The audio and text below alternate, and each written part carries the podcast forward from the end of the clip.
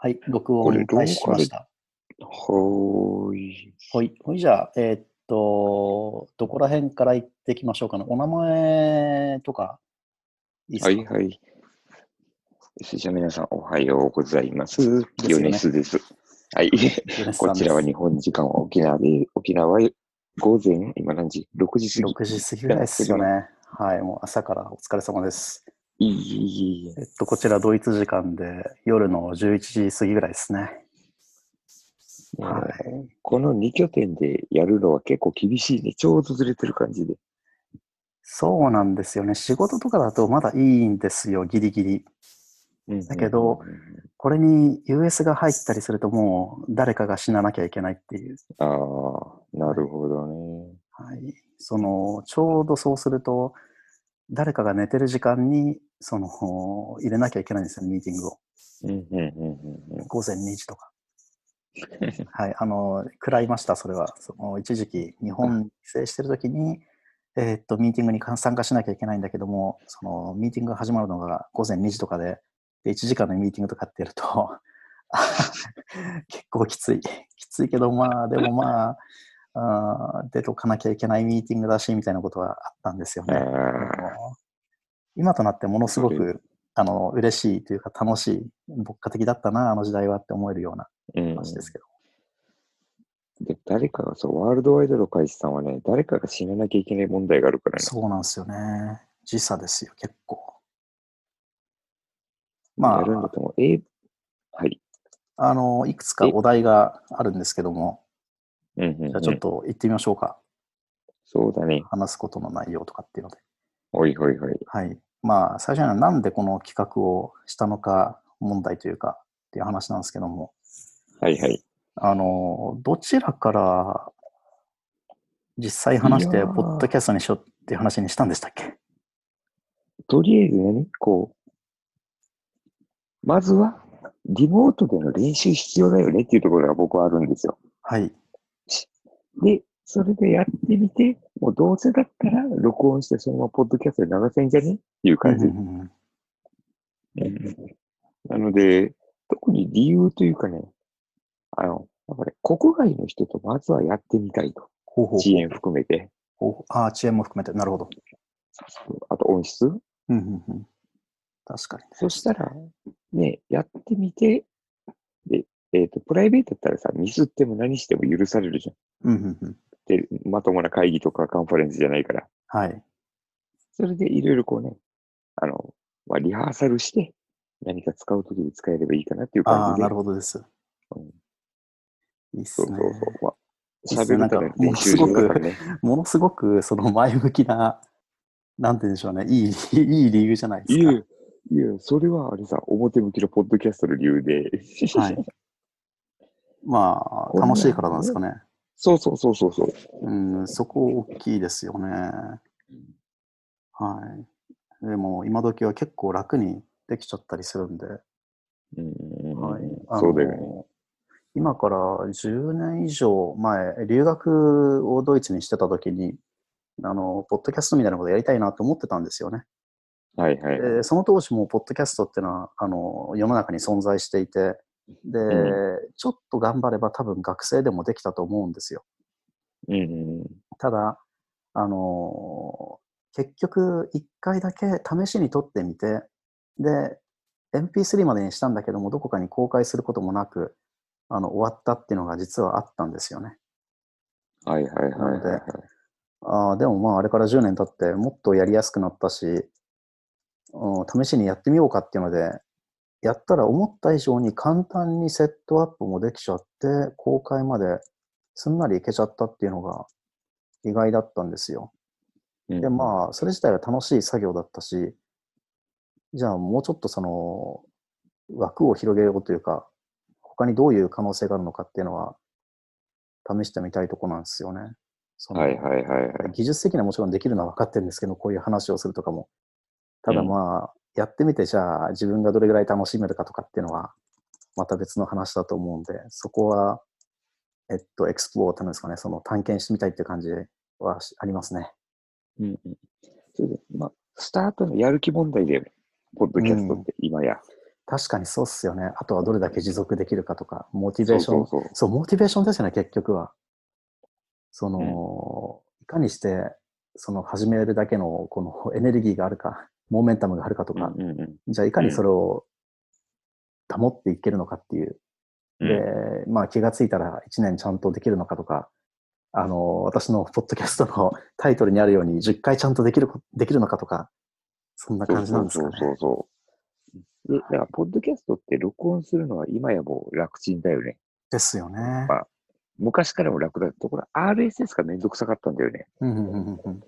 確かに。あの、ポッドキャストより RSS。で、あ今やもの、うじか直打ちです かもしくそはう自分でパーサー書いいてやとか。、そうあそっう。たあった。昔はね、はいはい、してましそたれよ。はえやってらんねえよと。そうとで思っすよて、ね。今、サービスがボコボコっていうか、まあ、今、僕が使ってるアンカーなんですけど、はいはい。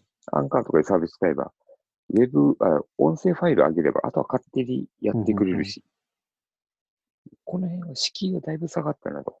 だいう、うん岸が、カッキーが言うより、本当にモチベーションですよね。だけなんだよね。うん。そのモチベーションをどう維持するかっていうのは、やっぱ、なんだろう。やる気だけじゃどうしようもないよねと。もう、続かなくなるから。そうそうそう。なんかそのシステマティックに変えていかないと、その例えば同じ一人でずっと喋るのは、うんうん。まあネタがあればいいのかもしれないんですけども、でもそれだけ、なんでしょうね、一人で延々と話すのを1日、えじゃなくて、えっと、2週間に1本、で、それを1年続けて20何本とかっていうのは、うんまあ、ちょっと辛いかもしれないですよね。だいぶ辛いで。はい。だから今やってみて思ったのは結構ね、実際会った人から聞いてるよっていう、まあ知り合いからおとかいうレスポンス、反応があるのが、やっぱ、それは確かこにれは続け。られるかはらい、それは確かにそうっすよ。あのーい以前、えっと、言及していただきましたけれども、あれは聞いたときは嬉しかったですね。やっぱこはい。う、ね、いや僕も嬉しかったから、結構これやっとかんところ、続かないとね、ですよね。なんかあの、今状態だと10回続かずで終わったら中途半端も中途半端で、ちょっと恥ずかしい方があるよね。これ、ああ、それはう、んそれは、えーっとね、それはあるんですけれども、あの、うん個人的にはそこまででも恥ずかしくはないかなと思うんですよね。ああの、どういうことかっていうと、あの、少なくともやってはみましたと。なので、あああ、そうそう。まああ、のそれはあるね。そう、食わず嫌いではないよっていうのは、その、うん自他ともに認めることができる。うん。で、やってみてやっそれが好きかどうかっていうのはまた別の話なんで。そうそう。合わなかったっていうのはある。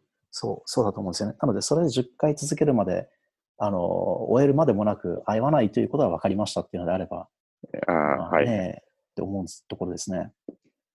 あと、ポッドキャストすかけりすごいだと、やっぱ自分で学んだことをアウトプットしようっていうと、これ範囲狭くなるし、辛くねっていうのが本音があって、うーん、ちょっと辛いかもですね。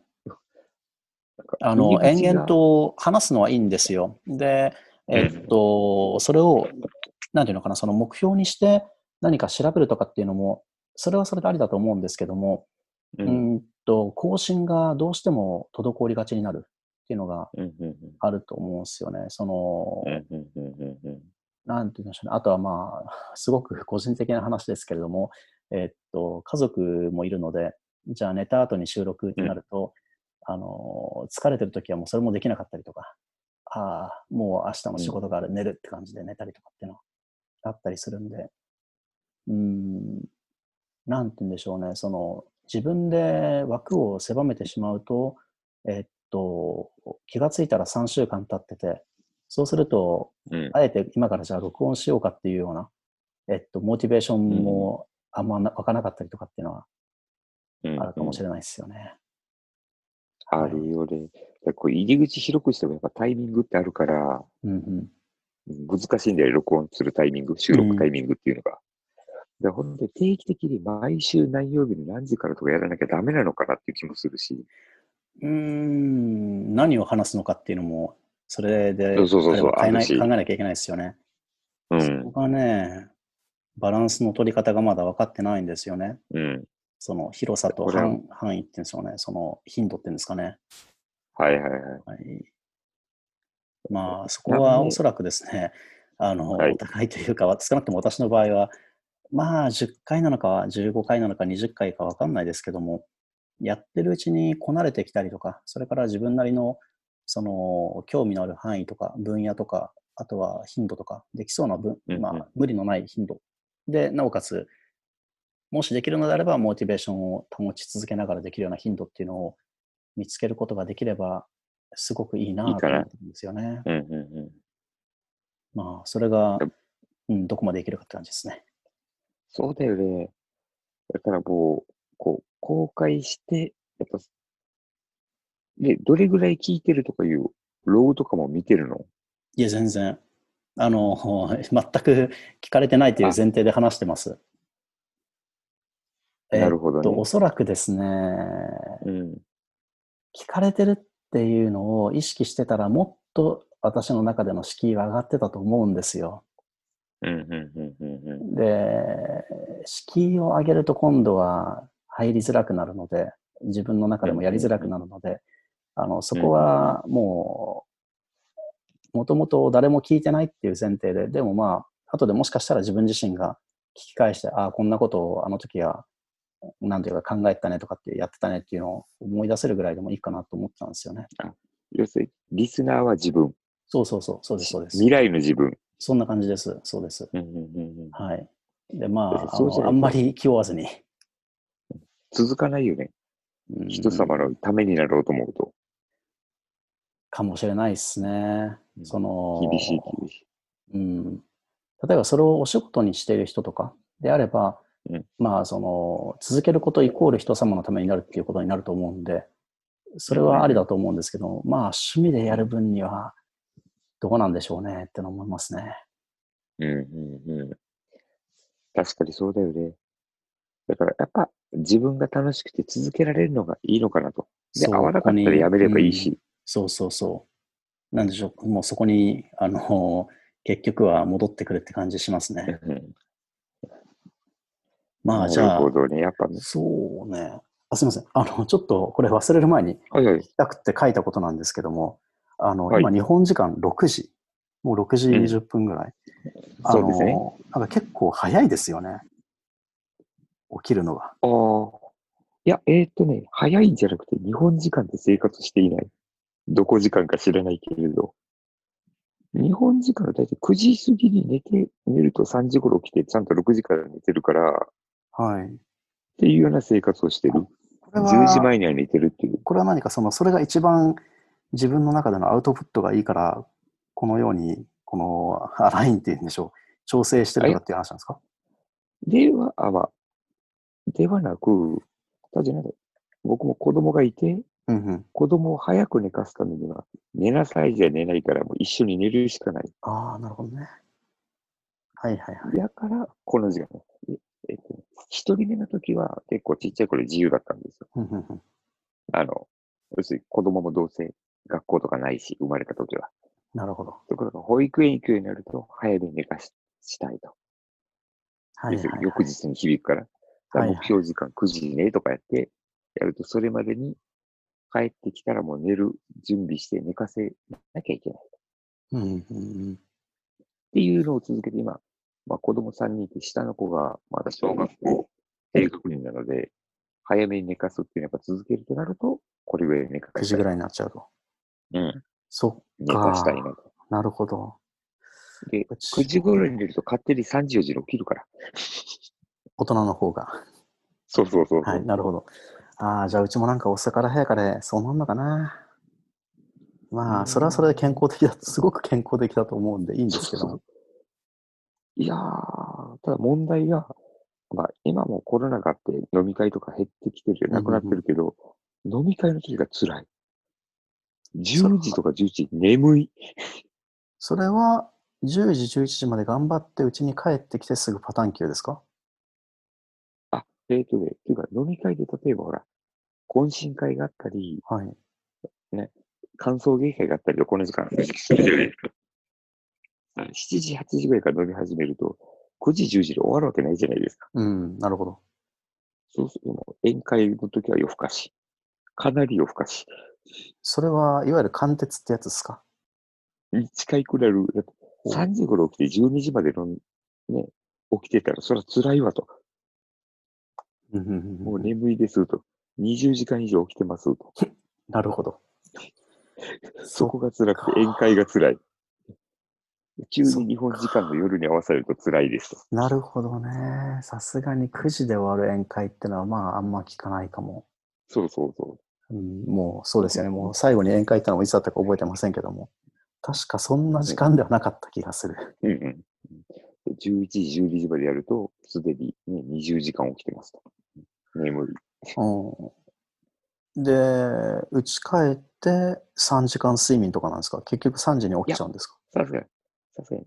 寝るけど、やっぱりでも、早く目が覚めるね。それはもう年取ったからだと思うんうんうんう。そういう生活をしてるから、逆に、やってるから、今、ドイツでいるカッキーとタイミングが合うのかなと。うんうんうんこれも微妙なるなほどっすピンポイントで、なるほど、ピンポイントで、ピンポあイントの、 12時前とか11時頃で、こっちは5時、6時とかいうのはありそゃっか。なるほどです。なるほど。なのでこのね。じゃあ、これがあったかこられ子供がいた関係ですか。そうそうそう、生活パターンは合ってる。はい。そっかそっか。まあ、あの、多分我が家も、っていうか私も、うん、何年後かわかんないですけども、遅かれ早かれ、うん、もしかしたらそういうふうになる強制的に なるんじゃん。自分の寝る時間が決められてしまうかもしれないですそねう。そうそう。子供そがれはいいね、ですけどねやるとね、うん。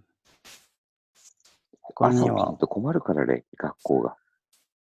うーん、そうっすよね。なので、はい。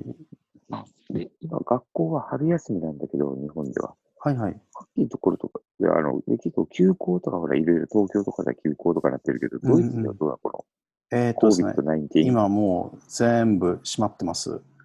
あのー学校、幼稚園、保育園、まあ、幼稚園と保育園の差はちょっと微妙なんですけども、うんうんうん。はもう基本的に全部閉まってて、で、一部があの例外があって何かっていうと、例えばその消防隊とか、えっと、消防の人、や警察の人、いや、えっと、これなんて言うんでしょうね、その、オーデヌオーデヌングスアムっていう、えっと、日本語でなんて訳せばいいのかわかんないんですけども、うーんと、うん清潔エッ、センシャルワークの人そうですね、そうですね、あの、これは外せないぜっていうようなうんうんうん。特殊の人たちの子供は、基本的に学校行くのは OK なんですよね。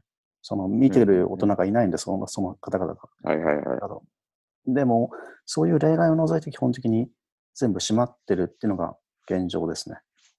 あの、とはいえ、例えばその、保育園や、えっと、幼稚園のこのオフィスの方に電話をすると、ちゃんと電話を取る人はいるので、おそらうんうくスタッフの人、もしくは、えっと、そこの園長さんとかっていうのはうん、少なくとも一人は誰かオフィスにはいると思うんですけれども、うんあの、まあ、少なくとも私が見た限りでは、うんとはいえ、おそらく子供の数はもうゼロか非常にゼロに近い形でうん通ってるって感じだと思いますね。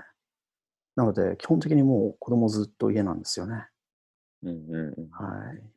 おもう、互いにストレスがね、子供はストレス抱えてるかわかんないけど、うんでも親の方は、えっと、物理的ストレス、ストレスかっこ物理みたいなのが辛いかもしれないですね。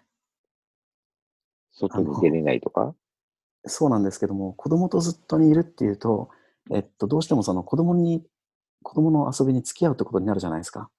うんうで、これが週末だけじゃなくって、えっと、基本的にな1週間7日ずっと、平日も含めてで、まあ、昼間もずっととかってなると、いやー、結構大変っすよ。あの、はい。今、私の方が基本的に仕事してて、で、妻は、あの、で、たまに妻の方に、なんでしょうね、そのヘルプしたりするんですけども、んうんうんでもまあ、それでも大変。多分妻はもっと大変。って感じで。うんはい。なので、あの、むしろその、お店とかも閉まってたりするんですけれども、まあ、とはいえ、スーパーは大抵開いてたりするんですよね。うんで、トイレットペーパーは買いにくいとは言っても、まあ、全くゼロで買えない、全く買えないわけじゃないんですよ。なので、うんその、生きていくための食料とか、それからまあ、別に上下水道も普通に動いてるんで、えっと、その辺はまだ大丈夫なんですけども、まだうん私たち、少なくとも我が家にとって大変なのは、この 保育園が閉まってるっていうことです ね。これが一番今、うん今までのところ、インパクトが大きい変化でございますね。なるほどね。うんだからこう、さっき言ったエッセンシャルワークもどこまでかっていうのがわかんないんだよね。えっとですね、難しいそと思うれはですね、おそらく、あの、えっとですね、確かあったんですよね、そういう手紙が。ああ、リストがえっ。と、リストかわかんないんですけども、あの、保育園の方から手紙が来てまして、で、こういう、えっと、えまあ、こういうと言ったら変ですね、エッセンシャルワークの中に入る人かどうかっていうのを教えてほしいと。はいでおそらくわかんないっていうような人であれば、えっと、わかんないんだけどっていうような話をして、じゃあ、チェックしますということになると思うんですけども、うんはい、あのうちは、えっと、私も妻もそういう形の職種ではないので、はい、あのそれに当たらず、じゃあ、うちはあの子供がずっと家の中にいるっていう方向で 5, 5週間です ね。はい、少なくとも5週間。えっと、もしかしたらはいはまいた増えるかもしれない。今、ちょうど3週間が終わったところで、あの、はい元々のプランではあと2週間で終わるロックダウンなんですけれども、うん、本当に2週間で終わるのかしらって私は考えてまうんす。うんなるほどね。はじゃあい。食料品のほら、売る人はエッセンシャルワークで含まれますと。おっしゃる通りです。で路地の人も含まれる、路地あの、配配送、物物そうかもしれません流通系。うん、そうかもしれませあん。と、え衛生化で、今日ちょっとゴミ捨てに朝から行った時に思ったのは、はいゴミの回収する人も、はい。そうだと思いま必要す。そうだと思います。そしたら、結構、ほら、必要な人っていうのはいっぱいいるよねと、もちろん医療関係者、うん警察、うんであすよるね。イメージつきやすいんだよそれ以外はいっはて実は多いんだなっていうですのを、よね。基本的にインフラ系全部かもしれないですね、都市のインフラ系は。うん。うんうんうん確かにそうですよね。なのでまあ、もしかしたら、その保育園が、あの、電話をすれば取る人がいるっていうのは、実際に、例えばまあ10人いたら1人ぐらいの家庭は、そういうエッセンシャルな人がいて、そうだ働よねく人がいてっていうことなのかもしれないですね。案外多いかも。だからそう考えると IT 系が許容って言われた時代っていうのは、実は今も続い てる。ああリモートができるっていう意味で。 IT 系ねうーん。まあ、リモートができる人は IT、系。そうっすね。うんエッセンシャルでもリモートでできるっていうのは何がありますかね。まあ、あるかもしれないですね。あ例えば政治家とかそうかもしれません ね。あの、今、確か UK のね、えっと、首相とか、あろかかって自己からね隔離。うん、そうそうそう。うんでも、まあ、あの、今の、えっと、まあ、ちょっと前の、ドイツの首相もそうっすよ。もう自己隔離して、で、執務っていうのは基本的に自宅からやるっていうことは、多分できる。で、うん多分この状況では、まあ、普通に与党の政治家であれば、少な、まあ、与党じゃなくても政治家であれば、まあ、エッセンシャルに含まれていいんじゃないですかね。うんうん政策決定に関わるわけですし。それはリモートでできるかどうかだね。まあ、選挙、あの、決議っていうんですかね、議会の中で、あの、この法案に賛成かどうかって話したりするじゃないですか。あ、うん。あれはリモートでできるかどうかは極めて怪しいですけども。はい。あれはダメな気がしますけども。ミーティングはできると。まあだと確かに思いミーまテすィング、こんな風にうんズームつなぐりなんなりやればいいんだよね。そうっすよね。はい。となると、ズームとか、まあこう、何サービス系のインフラの人たちがエッセンシャルになるんじゃないそうかもしれませんね。あの、デ実ー際問タ題セじンタゃーあ、並びに。えっ、と、なんて言うんでしょうね。その、実際じゃあ、そのエッセンシャルと思われるようなサービスを提供している中の人たちが、本当に会社に行かなきゃいけないかどうかは別の話だと思うんですけども、うんうんうん。あの、定義的な意味として、そのようなエッセンシャルな、 えっと、IT インフラ、例えばなんですかね、ツイッターなのかな、まあ、ズームっていうのもあるかもしれないですけども、というようなサービスを提供してるっていうのは、これはエッセンシャルなんじゃないのっていうことは成り立つかも、少なくともあの理屈の上では成り立つかもしれないですよね。うんうんうん。ですね。だからそうだ、今、支えてる人ってみんながリモートワーク、在宅勤務でリモートワークっていうのに変わってきてるとかあるさね。うんうん。で、なんか、え、MS さんとかは、新型コロナで1200万人1週間のユーザーが増えたとか、うん1200万だよ。とかいうまあ、日本人口記事がの、出たり、いや、1割。うん。がドカンと増えましたとか、えっ、と、なんだ、外出禁止の地域で同じより MS さんの方が、これどこかの記事だ、見たんですけど、3月末には775%増加とか、うんうんそういうのがポコポコ出てるんですよね。うん。うんすげえよと、これ。うん、これはなんというか、その裏で働いてるいサービスインフラの人たち、そのネットワークインフラだったりとか、サーバーインフラだったりとか、あーちゃんとスケールするのかしらとか、大丈夫かしらとかってそうそうそ若干思っちゃったりしますよね。う。ズームも今こんな言い方悪いけどそうそうくだらないことで使ってるのに、そうそう。裏ではちゃんと、ね、クリティカルなことを、そう。大切なことを使ってる人いっぱいいるんだよね。うーん。まあ、あの、クリティカルって何ってわかんないですけども、いや、でもまあまあまあ。ユーザー数が爆発的に増えたっていうのは多分間違いないと思うんですよね。よく持つよね、と思いますよ。うん。本当に。今話題のズーム、いろいろと、ですよね。セセキュリティ的にも。セキュリティ的に。はい。いやーはい。で、まあ、それがなんか次電話代わのりお題にもなるかもしれないですけども、うん。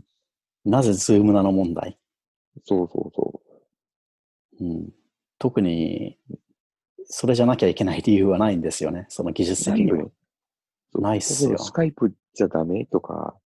えダメじゃないっすそんなよ話。だけど Facebook メッセンジャーの音声通話でいいんじゃないとかいうのもあるよね。ありますね。おっしゃる通りですよ。まあでも、これらにないものって、なぜ Zoom かそう、これらにない、じゃあ技術的なものと、あと技術的でないものって何かっていうと、あの、ログインなしで、えっと、接続できるっていうのと、あとは人がいるかどうかじゃないですかね。最初私、ズームをミーティングっていうんですか、飲み会みたいなのに入った時って、あの、アプリとかっていうのを入れることなく、普通に Chrome から入って、はいはいはい。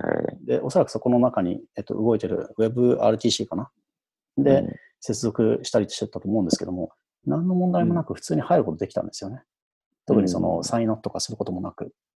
はでい。そのお手軽さはすごいね、とうん。あの、それこそプライベートウィンドウで、えっと、接続してしまえば、そのウィンドウを閉じてしまえば、痕跡、少なくともローカルでは残すことなく、通話を始めて終了することができる。はいはい。シークレットウィンドウで。そうそうそう。そうっす。それは、他のサービスではあんまなさそう。あの、あるのも知ってはいるんですけども、そんなメジャーなじゃないんですよね。うんうんうん、なんだったかなアピアインだったかなあ、一時期流行ったよね。あの、URL だけで会議が開始できるっそてういそうう。そう。はい。あの、えっと、最初あれは、特にサインアップも必要なく、えっうんうんうとん、基本的に通信そのものは P2P でやるから、あの、最初のホストのところだけ、えっと、アピアインの方で管理すればいいっていうことだったと思うんですけども、いつの間にやら、はいあの、サインアップが必要になったりとかになってですね、そうなんだ。うん。確か最後に調べたときは、最後使うとしたら来そうだったんですよ。で、あれらのビジネスモデルってどうなってんだろ全くわかんない。 広告は出なかったはずだし、出たかしう。らそう。。覚えてないいな。不思議だよね。うんそれ言ったら、ズームもまあそうですけど、ズームはま一緒だよね。あ、あのーいわゆるプレミアムアカウントとかで、うん、チャリンチャリンしてるんですかね。他、ほら、他に有名どころだったら、ズーム、あと、えっ、と、マイクロソフト、チームズ、まあ、うんテレカンとかでね。あとは、WebEX シスコの WebEx。ああ、でもあれは、なんていうか、テレカン通よりも、まあ、ウェビナーとか、あとは、正直、あの、音質微妙っつうか、あ、そうなんだ。あの、はい、うちの会社で昔、昔っていうんですかね、数年前まで確か WebX 使ってたんですよ。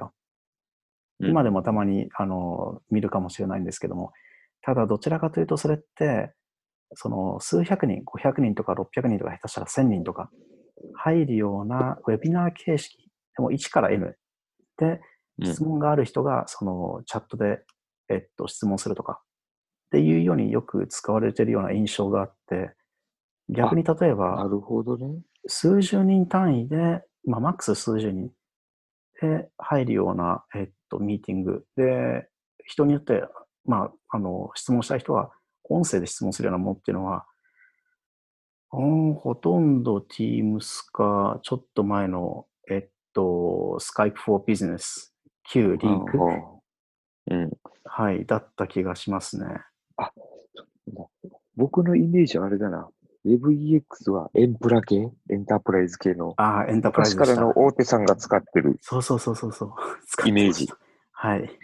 で、えっ、と、ズームに関しては、まあ、西海岸の勢い。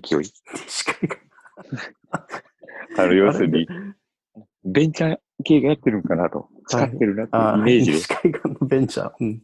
そうかもしれないですね。はい。はい、あの、シリコンバレーの。そうそうそうそうそう。まあ、なんか、イメージとしていけてるベンチャーが使ってますみたいな。うんうん、イメージ。か、WebX か。なんか、いつの間にかそういえば聞かなくなったし、使わなくなったような。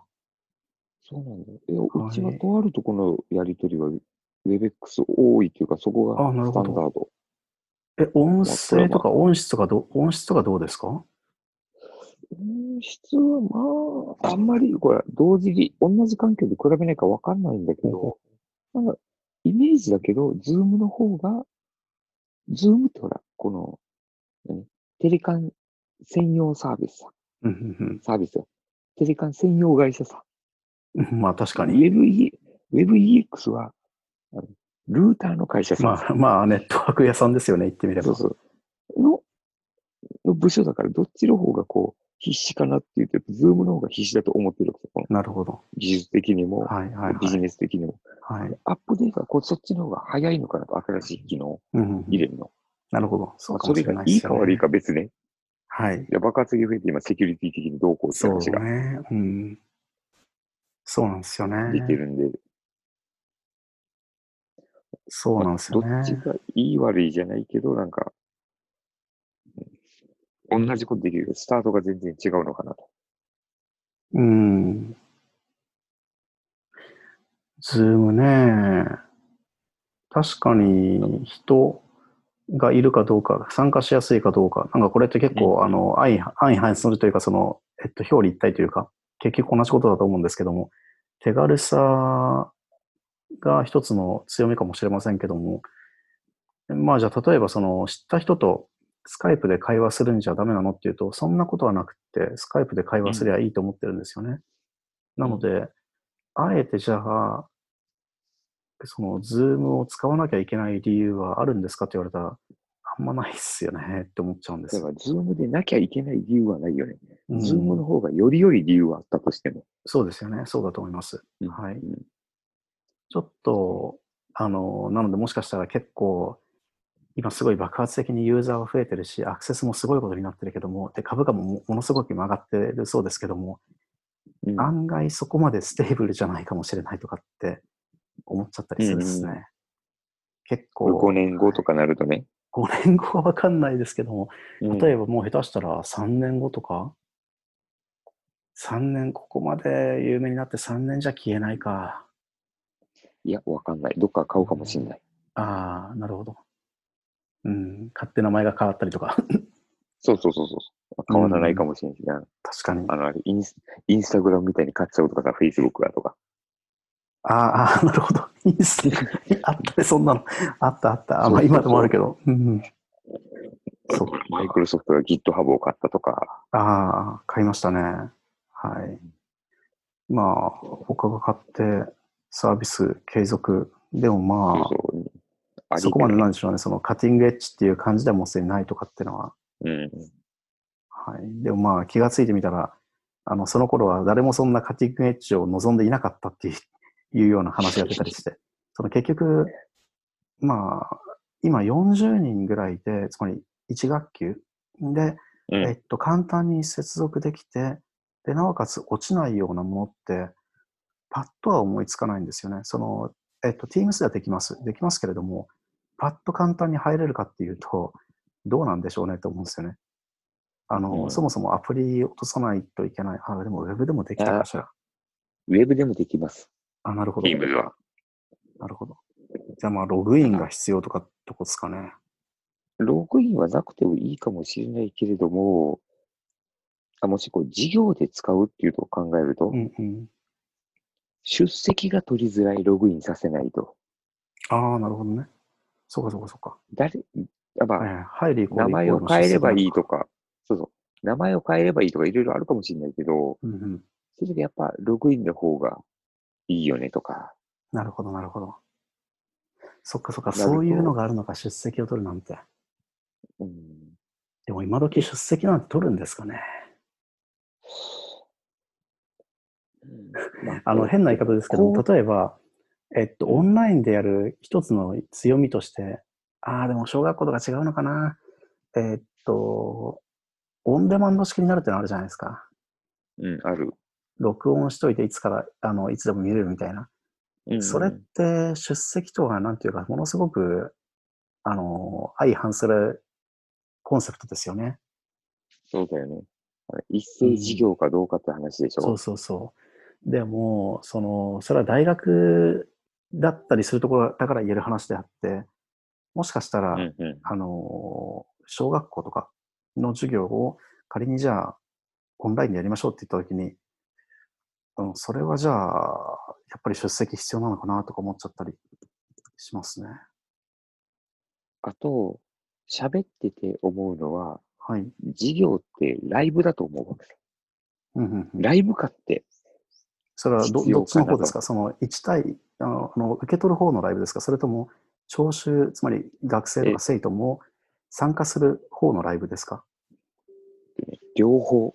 だってあの、レスポンスがあるから授業って成り立つようなところもあると思う。ああ、なるほど、なるほど。うん、で例えば A という1組では、このネタ言ったら受けた。うんうんうん、あるよね、なんか。ほら、授業で笑いとかあるじゃないですか。はい。同じことを2組でやって受けるか、多分、受けない、受けるかもしれないし、受けないかもしれないと。わ、うん、からない。で、それはね、聞いてる人のキャラクターにもよるし、このクラスの雰囲気にもよるし、持っていき方にもよるし、相性にもよるし、いろいろこう、うん。じゃあ、これをオンデマンドでやりますって言ったら、多分、何も、もう、よた話できない、アイスブレイクなしじゃないと、まあ、そうですね。こう、辛いんだよね。まずアイスブレイクでこうやって温めてから、じゃあ授業に入るっていう僕スタイル、あの、まあ、バイトで、バイトで、まあ、非常勤講師やってる時はやってるんですよ。はいはい。確かにそうですよね。その、いわゆるフィードバックっていうんですかその、その場でのフィードバックがないと、えっと、ちょっと違ってくるような感じですよね。そうそうそうそう。はい。となると、やっぱり、あの、なんだろう。これオンデマンドでやりましょうって、なんか辛いんだよね。うん。やっぱだからそこは、まあ、個人的にはライブ感あってほしいなと。うん。いうのが本音ね。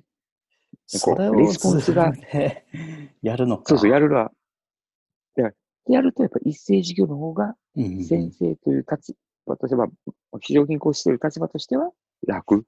今までの延長ができる。るね、今までのノウハウをそのまま使える。るね、ところが、こう、完全にオンデマンドになると、今までのノウハウが一から作り、まあもちろん使えるところもあるけど、使えないところがいっぱいあると思うんだ。うんうんうん、資料の書き方。うん。まあ、資料の書き方もほら、遠隔授業用なのか、こう、ただ写すやつなのかっていうのとも違ってくると思う。うんうんうん、あのー、はい。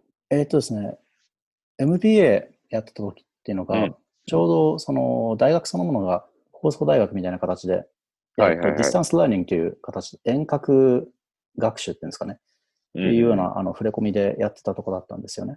なので、例えばその、うん、学校のファシリティも、大学か、 大学のファシリティも、講師陣、教授陣も、基本的にディスタンスでやることを前提にカリキュラムを組んだりとか、えっと、うん、授業、授業って言っても変ですね、そのマテリアルを作ったりっていうのをやってたんですよね。あの、教科書そのものもその大学から出たりしたんですけども。はいはいはい。多分、それは、あの私が記憶してる教室の中の雰囲気とは全然違うものだったんですよ。えー、っと、とはいえ、それが悪いとは別に言うわけでもなくて、うん。あの、こういう仕方もあるし、まあ、受ける方、つまり学生の方からすれば、こっちの方がいいかもなって思うところはあったんですよね。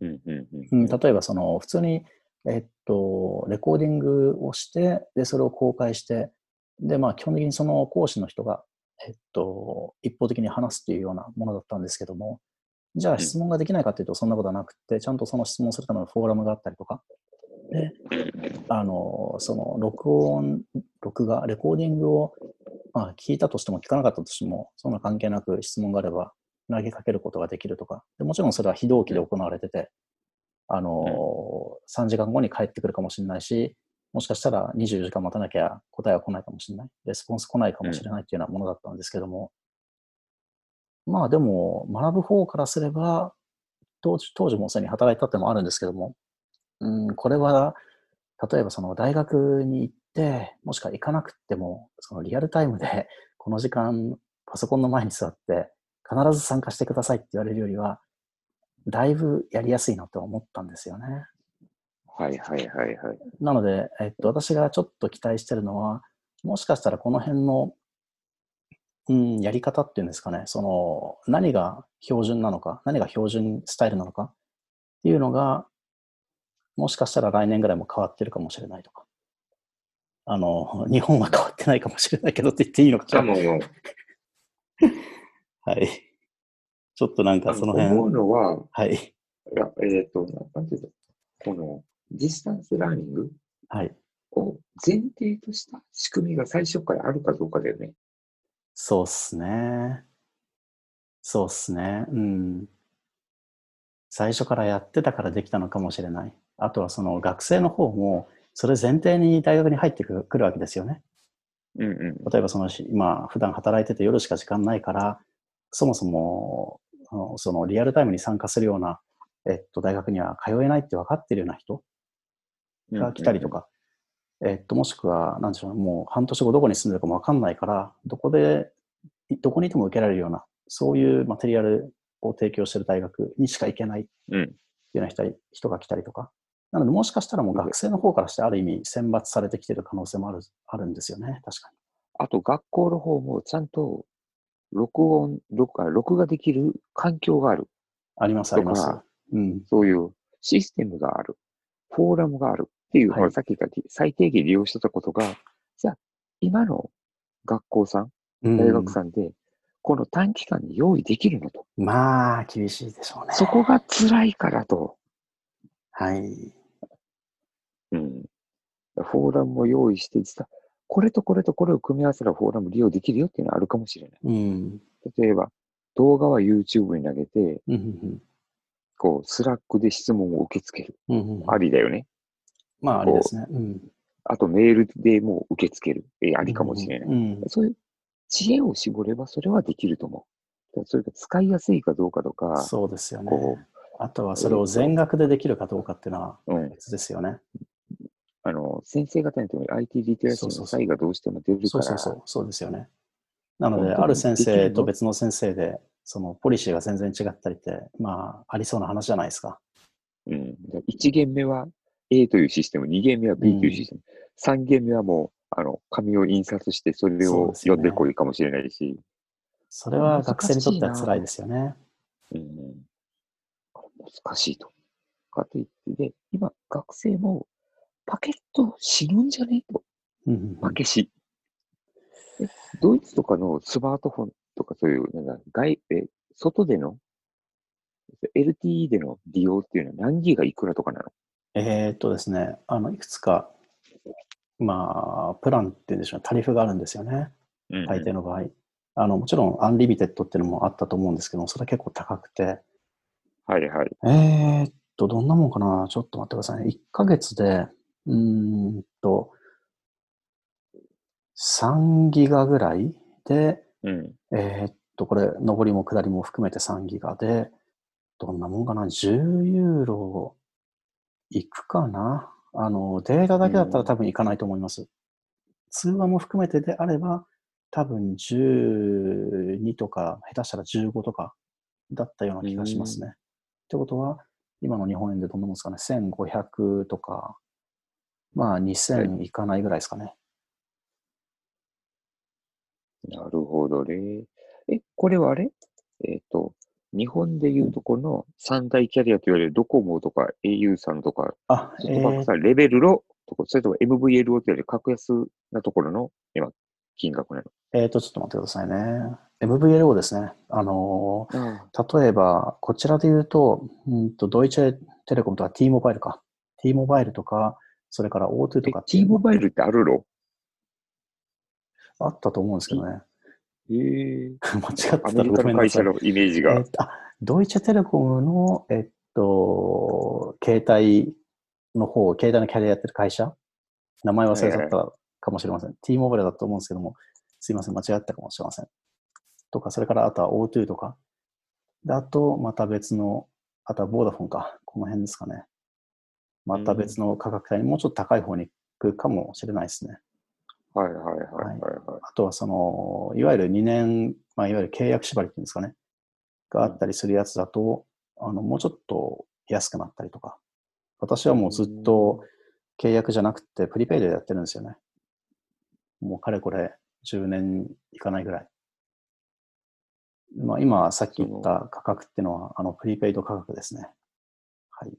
プリペイドのメリットって何があるのうーん、忘れなくていい。忘れなくてってちょっと変ですね。ねその2年間の縛りだと、えっと、自分が今加入しているものっていうのが、あの、なんて言うんでしょうね、その、 気づかないうちに高く払っているこの可能性が高いと思ったんですよね。うんうんそこまで簡単に見直そうっていう気にもなんないし、ただプリペイドだと、その辺の、その、タリフを見直す式っていうのが比較的低いような、あの、気がしたというほう感じです。ほうほう。あとは、その、実際にじゃあドイツから離れる時になった時に、まあそれ起こるとは言ってませんし、いつ起こるかもわかんないですけうど、んもちろん。になった時に、解約がめんどくさそうなの嫌だなと思ったんですよね。ああ、ほら逃げやすいように。そう、そういうことです。そういうことです。はい。プリペイドだヨとーロッパ、だまあ、はい。あの、チャージしてる金額がゼロになるの待てばいいだけなんで、うんうん、あまあ、そんなに大したことないよねっていう感じですね。ほうえドイツ国内だと、ええーと、なんだ、ナンバーポータビリティって言ありわれるようなますあります電話番号そばある。それってあります国内だけそれともヨーロッパとかそういう大きい単位になるのうーん、わかんないですが、おそらく国内だけだと思います。というのも、国番号あるじゃないですか。うん。で、国あそっ番か号そっをかうん超えてやるとなると、ローミングになっちゃうはずなんで。いや、ローミングが普及してるから、あんまそれでいいやっていうのもあるかもしれないわけだ。いやー、えっとですね、ローミング普及し始めたのはここ1年ぐらいだと思いますね。あの、そうなの確か1、2年ぐらいだと思います。その前っていうのは、国をまたぐとローミング料料金が発生してたはずなんですよ。あ、なるほど。はい。あの、ここの1年か2年ぐらいで、1年半ぐらいかな。えっと、他の国に行って別のキャリアの方に変えたとしても、国内ローミング、国内ローミングって言ったらいいんですね。 えっと、元の国にあるような、えっと、国で契約してるキャリアを使うような形にしといて、つまり実質的にローミング料金無料で使い続けることができるっていう法案が通ったんですよね。うーん。はい。なのであ、ここ最近のことですね、ローミングうんたらっていうのは。法律で縛るという法律もあるんだ。 EU、最近はい通った、はい、とそうですね、そうです。ここ数年ぐらいですけども、はい。これは EU 圏内の法律ですね。うーんなるほど。あだからこう、何もう沖縄だとほら、県外ともりじ陸続きじゃないし、日本だと国境も陸続きじゃないし、うんうんうん、とかヨーロッパになると本当にね、陸続きで、そうですいけるね。んですうん。だから、例えば、その、さっき言った、その、えっと、何ギガバイトでいくらぐらいっていうような価格って、国によって若干違うんですよね。私が聞いた話だと。と、イタリアの方が安いとか、ドイツよりも。はいはいはい。なので、イタリアの方で SIM を買って契約して、で、実質的にドイツで使うっていうことも、ローミング をずっと使いながらっていうのもまあできる。う んあの、めんどくさいでしょうけども、できるうんうんうん。感じですね。うん。で、もっと、もっと聞いていはいい。携帯番号って、えっ、と、日本では090080とかだわけさ。はいはいはいはい。あったのそんなのやっぱ決まってるのもあるんだよね。ドイツでえーとも、ですね携帯版。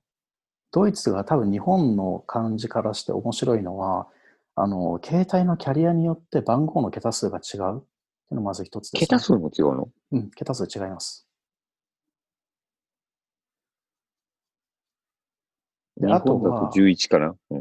11桁ですね、確か。080とか090とか。うんそれで、えーっと、上4桁で、えうんーっと、どのキャリアなのか、なんとなく想像つくみたいなえー。感じですかね。ちょっと 具体的に言うとあれなんですけども。はい。うん。あれじゃそんな感じなのか IP アドレスみたいな感じなん だ。ここの IP IP ブロックはとあか。の、長さ長さ固定ですけども。えーっと、そうですね133.136琉球大学さんとか。そうですね、そうですね、そうですね。はい。あのーはい。マスクって言ったら変ですけども、最初の、えっと、上、例えば、えっと、上、えっと、2つのサブネットみたいなものを見て、うん大体どれぐらいかかるみたいな。そういえばそうかもしれないですね。確かに。うん、面白い。あ、じゃあこうい確うかに、なんかこれは、うん、普段使ってると気にしてないことなんですけども、日本のことを思い出すと特徴的かもしれないですね。こちらの携帯電話の番号の。でいや、桁数が違うというびっくりだよ。うん、私もどういう仕組みかわからないですけども、その裏にあるどういうこの基準で桁数が変わってくるのかはわかんないですけども、もしかしたらあれかもしれませんね。あの IP と同じかもしれませんね。最初の上何桁まで、例えば上4桁はキャリアして、でそこから先はキャリアが決めることができるみたいな。はいあはいはいの日はい。本でもさ、日本でもあの普通の固定電話って桁数変わるじゃない。あ、そうだ。うん、市外局番変わりますね。あ、違い曲番がは変変わわるける。ど、全部の桁数も違うよね。そうなんですか。そうです。 0800とかそんなんじゃなくて。0120か、日本だえっと。要はあの、足したら全部同じ桁数になるわけじゃなくて、うんうん、その田舎なんかだと電話番号少なくていいから、ああ、あるある。そうなの離離島だとあったわ。あの、市外局番がやたら長いんだ、桁数を合わすために。ね、で短いも、曲番がいや足したら短いんだよね同じ桁数かっていうと違うんですよ。違うんだ。違うはず。へえー、え。ー東京は長かったような記憶があるんですよね、昔。そそれはもしかしたら固定電今話の話揃えですよてるねかもしれないけど、あー確か昔は東京長くて、他の県は短かったような気がすうん。あ、すいません。あのーどうしましょうか。自己紹介をる。あはお願いしてよろしいでしょうか。い。 ななんですかね、あの、はい。え、なんて言えばいいの ね、わからないです。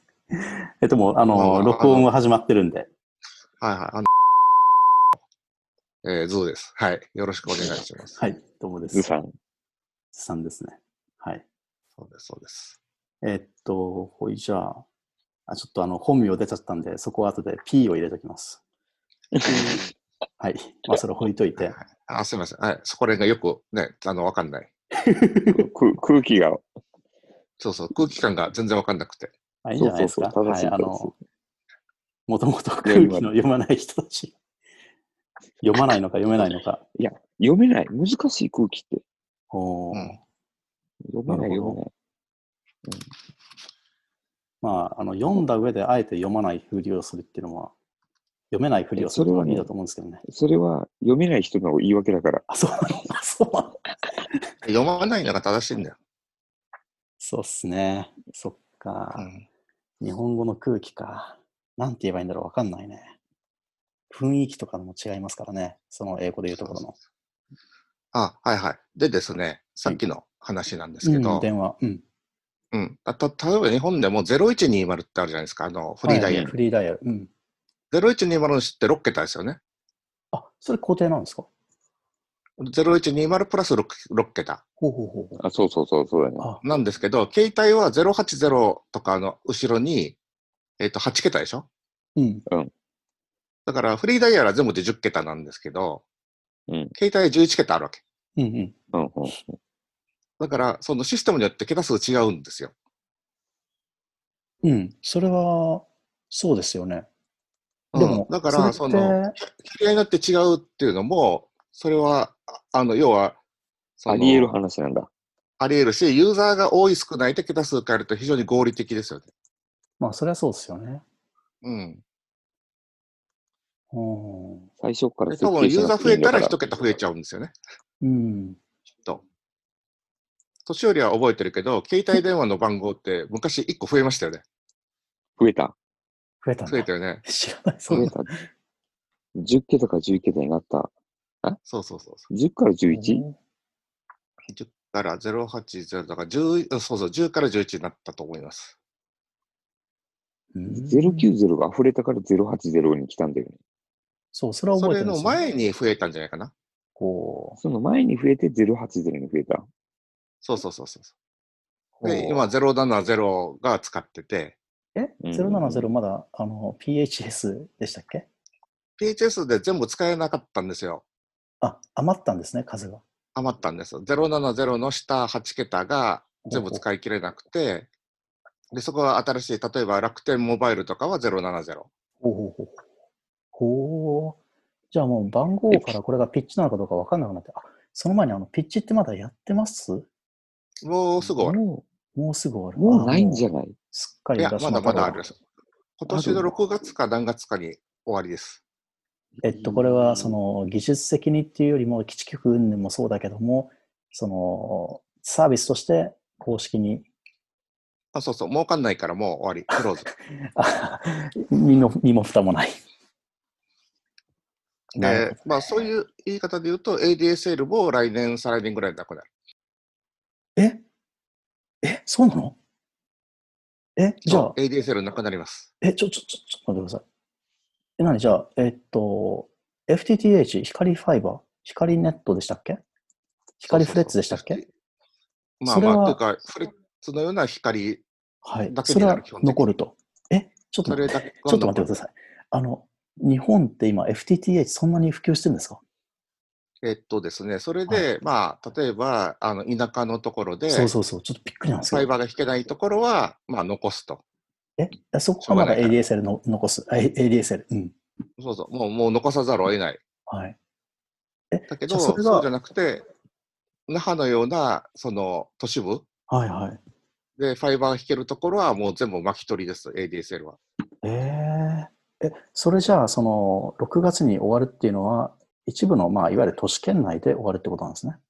一日本全国一そうでですねあの ADSL は来年6月に終わるところがあって、まあ、それも業者によってちょっと遅い範囲あるんですけど、はいはいは基本的にはもうここ数年で全部巻き取り。い。全部っていうのは、これは、あの、都市部が全部田って舎こをとですよ除く都会はもう全部あーなる巻きほど、な取る。りほど。ちょっとびっくり、ビビりましたような話は。で、それはなんでかっていうとう、んうん。その NTT さんの機関の交換機があるじゃないですか。はい。あの、電話交換機、大きいやつ。あれがもう、なんか、ない、ないっていうか作れないですね。なるほど。で、作れなそい。の要は結局、トラフィックって今もう全部 IP じゃないですか。うん。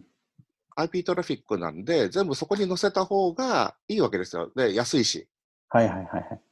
交換機入れるより、ルーター入れた方が安いんですよね。誰がどう考えても。なるほなるほど、なるほど。それで、全部 IP 網にしようとしてて、すいません。ということは、もしかして、動線なくして、光にしようって話なんですか、うん。でね、ほ最初はそう言ってたんですけど、NTT も。はい。さすがに無理なんですよね。無理ですよね。それも、今、今、その動線しか入ってない家庭を全部光入れるなんてありえないんで、で、どうするかっていうと、その動線の上に IP 通す。物理的な話ですか動線の上に。あ、動線じゃない、動線じゃない、えっ、とね、動線の先だ。要は、今、動線ってそのまま交換機につながってるわけですよ。はいはい。交換機につながってるところの手前に、その、ボイスオーバー IP 端末みたいなのを置いて、うんうんうん。で、そこからそのルーターに収容するっていう。だから使ってる側からすると何も変わんないんですね。だけど、途中の動線があって線は動線じゃなくて、えっと、光になあ、った動線になります。動線のままです。まま。あ動線のままだけど、はいその、NTT の電話局があるでしょあ、あ理解しました。ようやく理解しました。基地局のと直電前話の局方にかそのら、 VoIP の端末が置かれるわけ。なるほどです。わかりました。うん。で、それで全部 IP 網にするって話をしてて、なるほどね。それがターゲットが2025年ぐらいなんですね。おーこれ、遠いのか近いのか分かんない。うん、なんだけど、結構まあ大騒ぎになってて、うんうんうんで、なんでかっていうと、その、ISDN を使ってるところがかなり多いんですね、実はう。んうんうんうんで、その、まあ、ISDN を使ってるところは、その、じゃあ IP 網に変えないといけないうん。って話になるでしょ。で、その時に ISDN って実はその、なんだっけ、レイテンシーがめちゃくちゃ短いんですよね。ほうほうほうほうほ要は遅延がないじゃないですか。う。はい。で例えば音あの普通の音声網でもそうですけど、基本的に、あの、なんだっけ、えーっと、エンコードとかデコードが発生しないじゃないですうか。ん、アナログですからね。アナログって言ったら変ですけども。はい。はい。変ですで、けども。 ISDN も基本的にエンコードデコードあるんだけど、うんうんうん。ほとんど何もやってないですよね、あれもね。ほうほうほうほうほ単に64キロの、えーっそうとそうそう DA コンパーターかましてう。、そう、なんかローパスフィルターやってるだけだと思ってました。ほローパスもやっあの DA かまして投げてるだけですうね。ほうほで、要は、だって技術的にこれ1980年代の技術なんで、う。うん。コンピそれっューターでてつまりなんとかかんとかってそあのまりできないわけですよ。まあ確かに、エンコードね。それってつまりうんエンドユーザーからすると、ターンアラウンドタイムが短いってことですよね。それターンアを、ラウンドっていうか、レイテンシーが短い。あ、そうそうあそうそうそうターンアラウンドって RTT が例えばそうめちゃめちゃ短くなるわけですよ。それを、えっと、保証したいってわかるんですけども。保証したいんだけどできないわけです。ですよ IPO にねした瞬。間でにす。よね。えでー、普通は困らないんだけうんうど、んうん。えっと、EDI って言って、その、なんていうか電子的な、その、なんだっけ、受発注その、なんていうんですか、その、伝票、伝票っていうのはなんか、受注発注のシステムうんうんうん。を組んあでいくところがあー、わかりました。あはるいんですけ。どあの、ETA ありますね。はい。あの、知ってます。 EDI ね、あるでしょはいはい。それが、そのシステムが実は、その、RTT が長いということを、その、想定してないシステムっていっぱいあるわけですよ。ほうほうほうほう。ほうほうほ要はもう ISDN だと信じてるわけ。う。なるほど。で、そういう奴らが、その、なんていうんですか、やっぱり困っちゃうわけね。それってでもデジタルっていうか、普通の ISO、えっと、階層モデルっていうんですかね。はい。えっと、だと、逃れられない宿命に見えるんですけど。うん、だから、その、まあ、その、最近、最近って言っても、まあ、この10年ぐらい、10年、20年ぐらいか、に、その、電子取引を始めたところはウェブベースなんですよ。ほうほうほうほう。だからそういうところは大丈夫ですね。ウェブ IP ベースっていうか、のその、うん。で、当然遅延もあるし、再送もあると。うん。で、それをまあ、ベースに基本的に組んでるとしつつも。だから、その新しいやつはいいんですね。うんうんうん。だから昔からやってる。そう、1990年代にインターネットなんかない時代に組んじゃったところが、実はレガシーが山のようにある。やばいっすね、それ。5年でどうにかでできる日問題な本んですかは、日本は大不景気だったかいやアナログは死なないら、日本は大不景気だったんで、そのはい機械の更新が全然されてないんですよ。うんうんうんそういう、あの、いわいわゆる中小企業とかは。はい。はい。で、こ、ここの、この後に及んで、その更新しろって言われてて、さあどうしようみたいな。おーこれ NTT の方から更新しろっていうことなんですね。もうだって、その交換機がもう維持できないから、うんうんうんうん要はもう今、厳しい交換機ってまあ、だんだんだんだん縮小してるわけですよ。うんうんうん要は、普通のお客さんもファイバーになっちゃって、はいはいはい。ファイバーの上で電話してるから、なるほどなるほどね。うん、そうすると交換機いらないんで、全部 IP 網だから。で、そ交っか換機もう作ってないですね、そもそもね。そっか。うん、巻き取る前提だから作ってなくて、でしかも保守用の部品もなくて、その先に撤去した交換機をパーツを、パーツを取りにして、ああ、共食いさせて。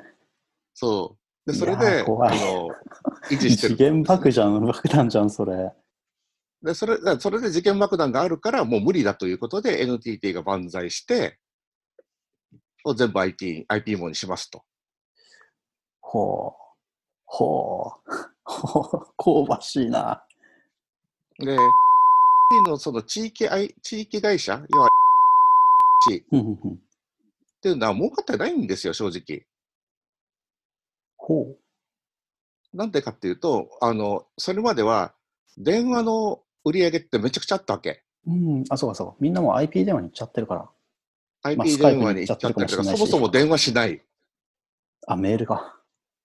そもそも電話しないうんんで、うんうん音声トラフィックも減ってるし、その電話回線の需要自体も減ってる。そっかあの、なんか、音声トラフィックが減ってるのは、当たってるような街なんで、えっ、と、アナログ界、電話を使った音声トラフィックがもうほぼゼロに近いんですよね。そうっすね。LINE とかですか今だと日本だと。そうそう、そう、LINE 使ったり、今みたいに Zoom 使ったりっていうのうがんもうなってるから、でも音声あのって落ちないし、すごいんだよね、音声ある、NTT さんの回線って。そうそうそあ遅延も少なけいどもうそれはし。う。そう。でもそれは全然今や、その不採算事業になっちゃってる。ほうんうんうんう。じゃあ、どこは稼ぐのかっていう。で、だからその、まあとりあえず経費削減も兼ねて、はいはいはだい、かはら全部 IP にしますっていうやつをやってて、い。なるほどね。うん。あすいません、あの、あのですね、あと5分ぐらいで多分40分のセッションが切れちゃいますね。はい、もう、ズームを使わない一つの理由になるかもしれませんけども。 一旦ここで切ります昨日切れなかかったよね。ななんでわかんないです。録画してるから録画って録音してるからそれもあるかもしれない。もしくは、何か別の謎の力が働いたのかもしれない。わかんないです。まあ、とりあえず、今日は一回じゃあクローズにして、次回、ず、ずさんも頭から入ってよ。今日なんで入ってこないんだろう。ですよね。はい 昨日飲みに行って、寝 てて、飲みに行ったのかよ。っていうか、飲みに行ってていいだってものうこの状態で。だから今行かないともう行けないあ、でそすうかかそうらか。。そうですか。 なるほど。確かにそうで個人的にはもう今週来週ぐらいでクローズしようと思ってて、そういうのなるも。ほど。飲みクローあズ。の、あれだ。勉強開始するのは遅い、遅すぎることはないみたいな話になってる。なんかいいことを言ってるようだけど、このおっさん。え なそう、えそう。まあまあいいけど。飲み始めるには今しかもうい遅いと飲いうこむとはな い。そうそうだね。確かそにう。そうそう。だからもうクローズすることにしたんで、そういうところは。なるほど。じゃあ今のうちに行って、飲み、そうそう飲み納め。じゃああれ、とあるとこじゃ濃厚接触とかかあの新聞載るんですね。ああ。やばいんじゃないですか、飲そみれ屋で。あの濃厚接触はい。今、インキュベーションやってんじゃないですか、うん ?2 週間の。ちょっとやばいかも。ああ。そうそう。はいまあね、うん まあまあね、結うん構県内もすごいことになりつつあるんで、そうそうそう、怖い怖い。怖いですよね。あれ、一回数字が跳ね上がると、もうんう落ちないんだよね。うん。どうしますであのこのこの数字辺で、あの、2、3日続いて、またポーンって上がるんだよね。ほうほうほう。なんかこの辺の話、次につなげたいんですけども、一回ログアウトして、もう一回話せますいいよ。じゃあ、すいません。はいはいじゃあ、一旦、じゃああの第、第1部はこれで。録音をそうですね。第1部これでじゃあ一回切ります。